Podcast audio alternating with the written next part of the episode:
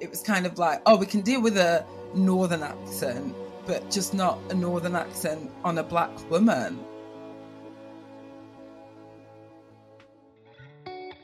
From the team behind Stylist, this is Nobody Told Me. Stories of life, love, grief, success, and failure, and the lessons learned by the women who survived to tell the tale. I'm your host, Lisa Smosarski, editor in chief of Stylist. In today's episode, we're joined by TV presenter AJ Odudu.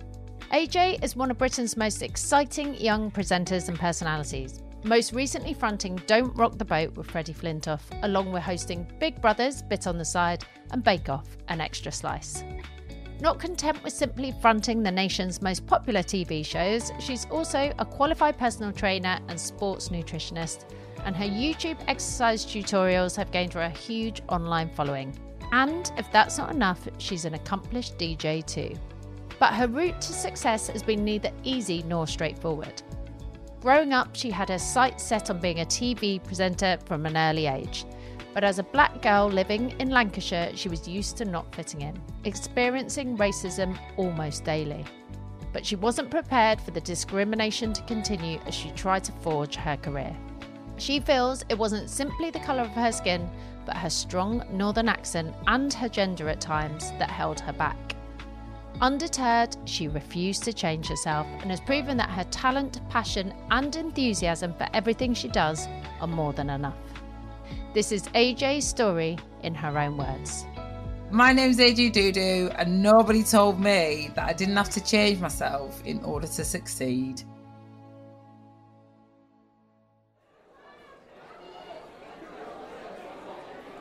I remember in college deciding what university to go to.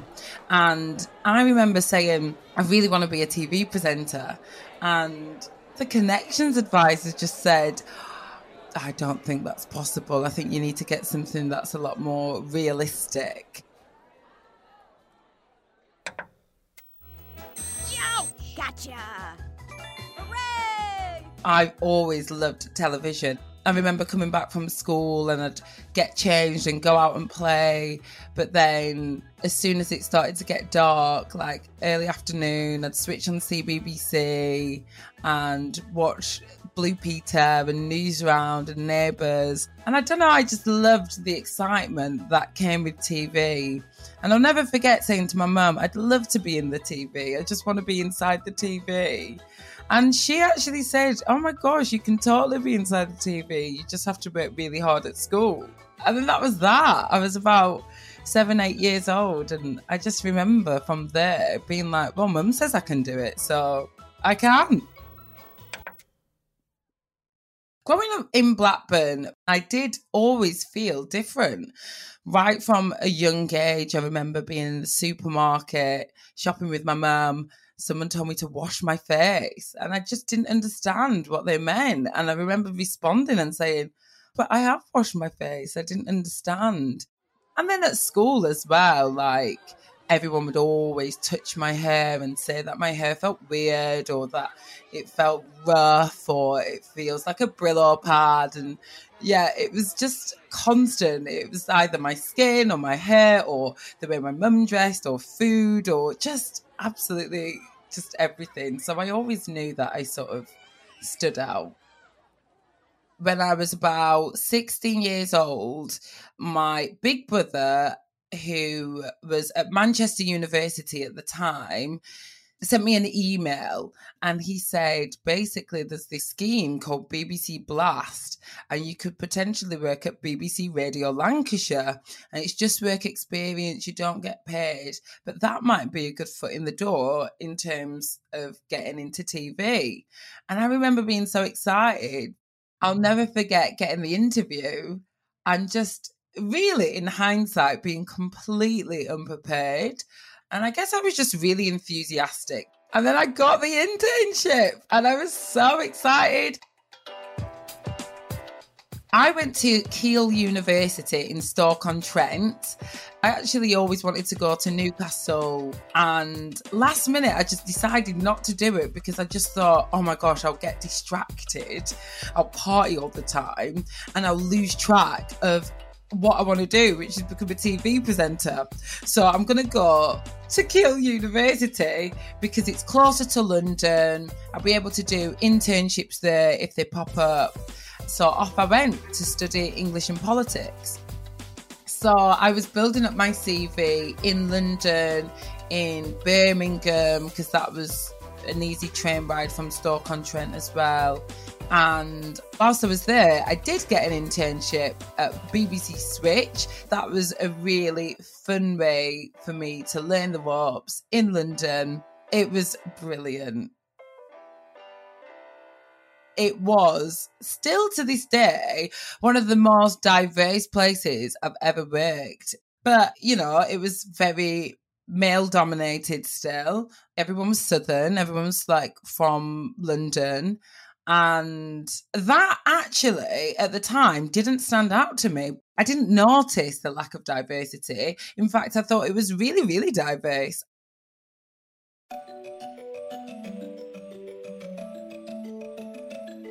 My early years in TV was all going plain sailing. I even presented a couple of TV shows during university, and that was really exciting. And then I remember leaving university and getting a job at BBC Switch, the place that I'd had my internship at during university, after university as a TV presenter. And it was so exciting. I was interviewing bands, I was going to music festivals, and everything was brilliant. And then when BBC were making their BBC cuts and everyone's jobs were on the line, actually, the BBC just decided to close down the entire department. That was the first time that I was like, oh my gosh, I don't know what to do. I'm in London. I've now got like bills to pay and I don't have a job in TV anymore. And that was the first time that, you know, I was getting a bar job. I became a cleaner. I was working in a call center whilst frantically applying for other jobs and trying to get an agent and meeting people. And the more people you meet, sometimes the more doubt you get and the more insecure you get because they'll say things like, Oh, I was really excited to meet you, but you're different to how I expected. Or have you ever thought about changing your accent? And I'd be thinking, okay, is that a good thing? Is that a bad thing? Like, what's going on here?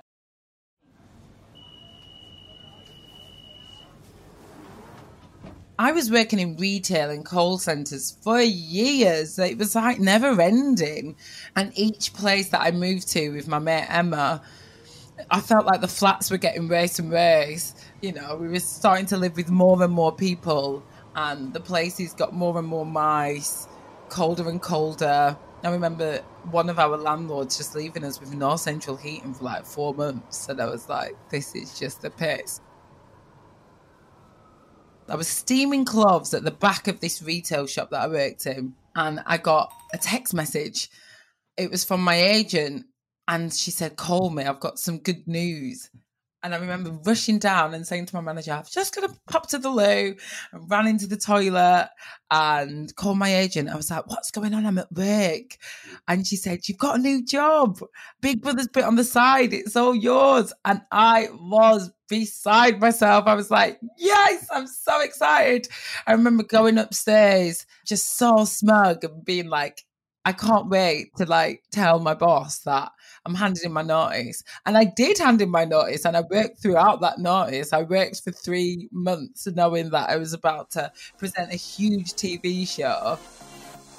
It was that show that was the best and worst experience of my life all wrapped into one.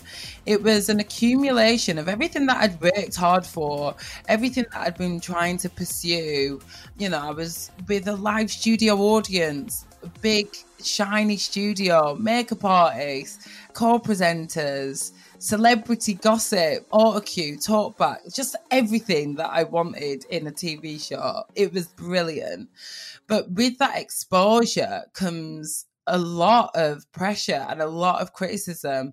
I remember people tweeting saying, Oh my gosh, like, who is this black girl with that dodgy accent? Like, why does she sound like that? And that made me feel so insecure because I felt like people were commenting on things that I had no real control over. And then it wasn't helped by someone internally saying, AJ, you know, we think that you should get some help with your accent and, you know, you need to speak clearer and maybe we can soften your accent. All of my insecurities that had been played out publicly, I felt like they were being reinforced by a team that I felt were really meant to be supporting me. And then when my contract didn't get renewed, that was really tough because, you know, TV is one of those industries where you don't really get told why something hasn't worked out. And so you're left guessing was it my accent? Was it the way that I looked? And it was a real time that I had to go away and rebuild. And I didn't work in TV for like two years after. It was so traumatic. At that time, I remember feeling really doubtful of myself and, and questioning, like, is it that big of a deal? Like, do I really need to go down this route of like changing my accent? I just don't see it as a problem. Everyone's got an accent, and it particularly felt like the accent wasn't the problem. It was more the accent and my appearance combined. It was kind of like, oh, we can deal with a northern accent, but just not a northern accent on a black woman. Everything seemed to be going wrong at the time and i felt like maybe i did need to change in order to succeed. And nobody told me that actually you don't need to change in order to succeed. You are enough just the way you are whilst I was full of doubt and full of questioning myself and, you know, what I really needed to do to succeed, I did have a supportive group of friends and family who were just like, that is ridiculous. That's the most ridiculous thing I've ever heard. I remember talking to my agent about it, and thank God they were really, really supportive and really reinforcing the idea that actually sometimes it takes longer for people who stand out to succeed. But he did reassure me that the longer it takes, sometimes the longer it lasts. He was like, uh, you know, don't worry about it. We'll keep going. We'll do something else. We'll get you back. And I just remember just feeling like that was it. That was my one shot. And it's all gone. I'd been forgotten somewhat. And that made me feel even worse. I was like, oh no, I'm never going to get back there.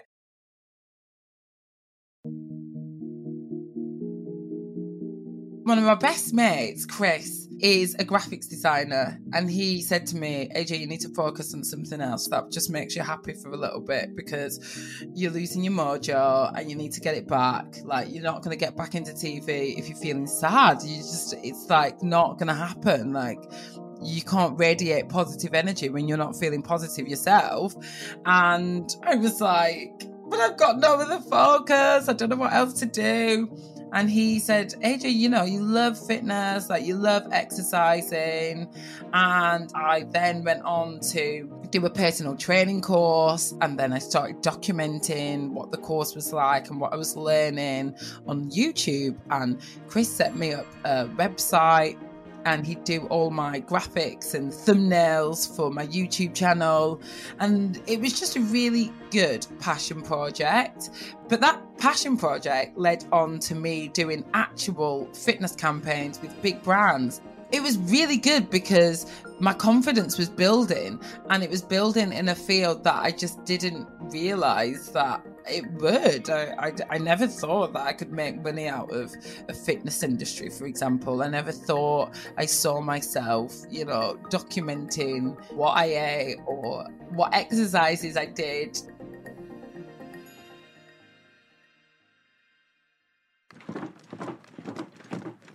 I was starting to get known as a fitness blogger and I was like, no, no, no, I'm a TV presenter. And then I had this whole new complex about my identity. I was like, oh my gosh, people know me as a fitness blogger, and I'm not a fitness blogger, I'm a TV presenter. But then meanwhile, I'd not been a TV presenter for like two years. And so from there, it was kind of trying to marry the two. I felt very successful within the fitness industry. And then 2020, summer, the most crazy, traumatic year for so many obvious reasons. That turned out to be one of my most successful years, I think, because I got my first ever primetime TV show. I got Don't Rock the Boat on ITV. And that for me just felt like, wow, I've really rebuilt. I've really done it. I've really bounced back. Things are starting to look bright. And for the first time, I really enjoyed just taking it all in. I think we always think about the next thing. You know, you're doing one job and it's like, yeah, and this is a stepping stone or this might lead to that. And I think we're all guilty of not being in the moment as a result because we're always looking to the next project, the next best thing. And Don't Rock the Boat on ITV was the first show ever, I think, that I've ever done that I've gone, don't care what I'm doing after, I'm just really enjoying this. In the summer when all of the Black Lives protests happened again and I was on my own in isolation and left with my own thoughts. I had a real visceral reaction to everything that was going on. I felt triggered in all sorts of ways, and I just felt like I was always crying involuntary, and different things would set me off. I was being bombarded by videos of people obviously dying and suffering. A lot of stories of people telling their personal accounts of racism, and it left me confronting my own issues that I'd not dealt with, that I thought genuinely that I had. And then everything came back up, and all of these things that I'd obviously not thought about for years were just popping up into my memory in the forefront of my mind. I was like, oh my gosh, yeah, and that happened, and it was awful, when this person said that, and oh my gosh, I didn't react, and I was left feeling angry even at myself at times for not standing up for myself more. I ended up, as a result, just putting pen to paper and writing and writing and writing in a way that I found to be very therapeutic to me. I ended up submitting that to Vogue, who published it. I was sort of addressing all corners of society and in my opinion, progressive ways that we can actually move forward in the wake of everything that was happening at the time. But it also gave me the confidence to speak out about injustices that I'd faced so that hopefully one day other people don't face the same injustices and at the very least know that they're not alone when they do face them. the industry has definitely changed a lot since I've been in it the last 15 years. There's certainly no execs telling me to get elocution lessons and cancel my accent. That's definitely been celebrated more. And I am starting to see a little bit more diversity within the workplace. And honestly, long may that continue. There's so much more to be done, but we're moving in the right direction. I do also notice that definitely for women, it's a tricky industry. I think there is a pressure to be attractive and glamorous and appealing to a wide audience. And there is a comparison. It always seems to be girl versus girl rather than hang about. We could work together. Like the women can work together actually. And I, I think, you know, that's really starting to change as well. Also, definitely with regards to class, I definitely think there's a class issue in television because a lot of the jobs, the start out jobs, are all unpaid or really, really lowly paid. And as a result, if you don't have accommodation close by to where you work, it's really hard to get in. You know, I remember uh, in my early career, one of my biggest obstacles wasn't that I was black or female. My biggest hurdle was genuinely that I was from Blackburn, Lancashire, and how on earth do I get to London? How do I pay for that train ticket? Where do I stay and how do I stay there? Like the obstacle was genuinely geographical. So I definitely think that there needs to be more in order to diversify the media industry to different areas and different places in the UK.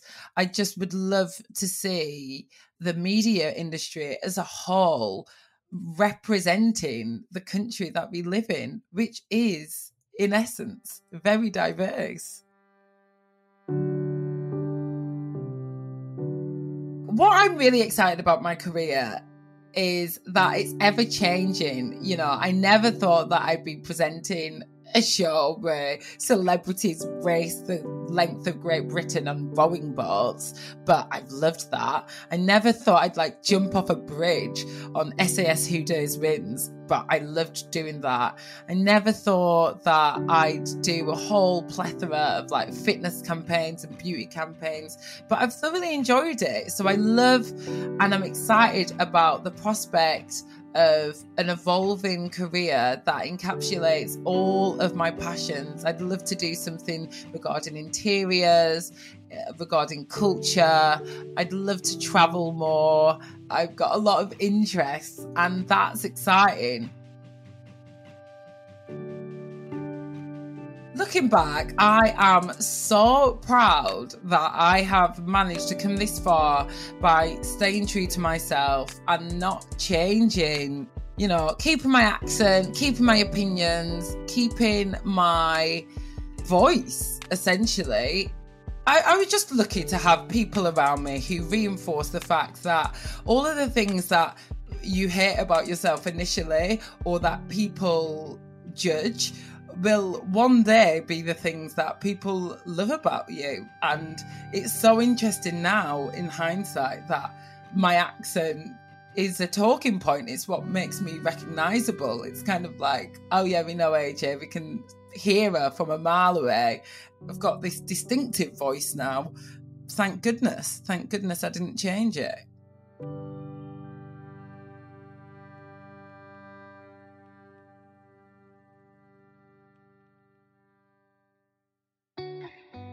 You're listening to Stylist Nobody Told Me.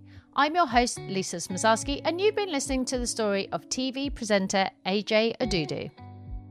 How many of us can say we grew up recognising ourselves in the pages of our favourite magazines or in the characters we watched on our much loved TV shows?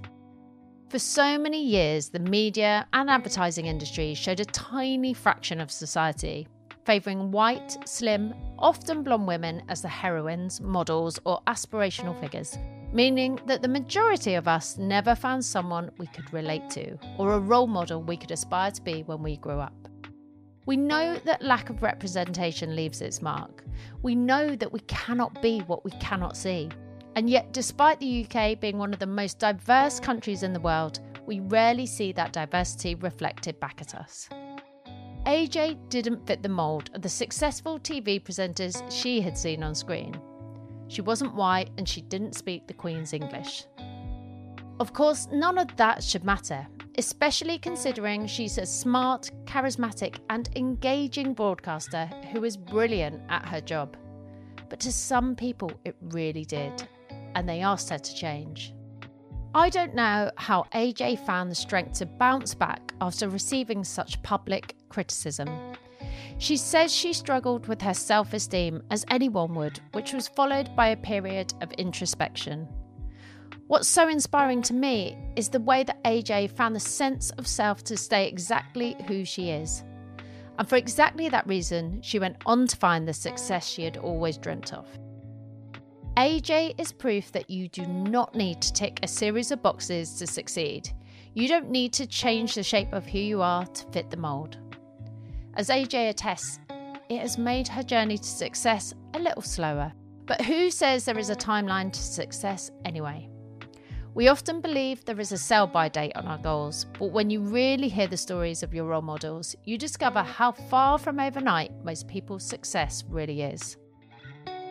Black women are still chronically underrepresented in every area of industry, and they experience daily discrimination in everything from salary to healthcare. We know this. We also know none of this will change until it's as normal to hear and enjoy a young black northern woman's voice on TV as it is to hear a white middle aged man's. Today, little girls across the country will watch AJ on their screens as they sit down to their favourite TV shows or find her smiling back on Instagram or YouTube, and they will know that there is no one way to look, no right way to speak, no age barrier to success. They may even see themselves looking back, and they will know that they matter and they are seen. AJ's message of staying true to who you are regardless of what's come before or how big your dreams are, is a lesson we all need to listen to. Thanks again to AJ for joining us on Nobody Told Me. AJ has another project up her sleeve, and you can follow her journey renovating her new Victorian home on her Instagram account at Home with AJ. We have a wealth of brilliant women coming your way this series, so please do subscribe to make sure you don't miss presenter Vic Hope on why burnout forced her to find acceptance with being alone, and Rachel on how her best friend became her surrogate. We'd also love to hear your comments and suggestions of the stories you'd love to hear, so please leave these in the podcast store or DM us on the Stylist Instagram. You can find even more inspiring stories and life lessons on our website, stylist.co.uk. Thank you for listening to Nobody Told Me.